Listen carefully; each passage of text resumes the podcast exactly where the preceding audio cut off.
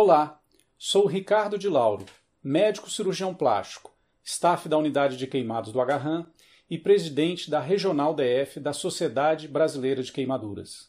Hoje venho dar um importante recado para vocês. Desde o início da pandemia, as queimaduras por álcool líquido, álcool gel e combustíveis de uma forma geral aumentaram muito.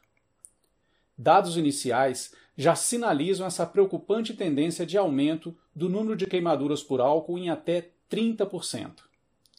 Esse fenômeno tem sido observado em serviços especializados no tratamento de queimaduras em vários estados do Brasil e pelo mundo todo.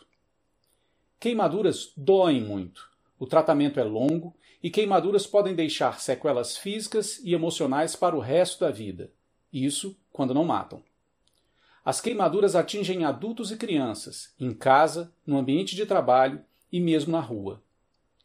O uso do álcool para esfregar as mãos, quando não for possível lavá-las com água e sabão, é de fato uma das medidas importantes para a proteção contra o coronavírus.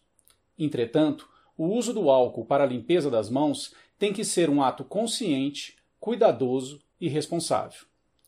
Crianças, ao usar o álcool, devem estar sempre sob a supervisão de um adulto. Não usem álcool e líquidos inflamáveis para cozinhar ou acender fogueiras.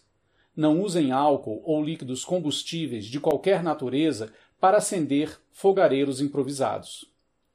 Não deixem garrafas de álcool na cozinha, nem se aproximem de chamas ou cigarros acesos depois de passar álcool nas mãos ou nos braços. A prevenção desses acidentes é o tema da campanha lançada pela Sociedade Brasileira de Queimaduras, que culminará esse ano com o chamado Junho Laranja, mês para nos recordarmos da necessidade de adotarmos cuidados básicos para que queimaduras facilmente evitáveis não continuem a acontecer. Para queimaduras, a prevenção é o melhor tratamento. Pais, cuidem de seus filhos. Filhos, cuidem de seus pais.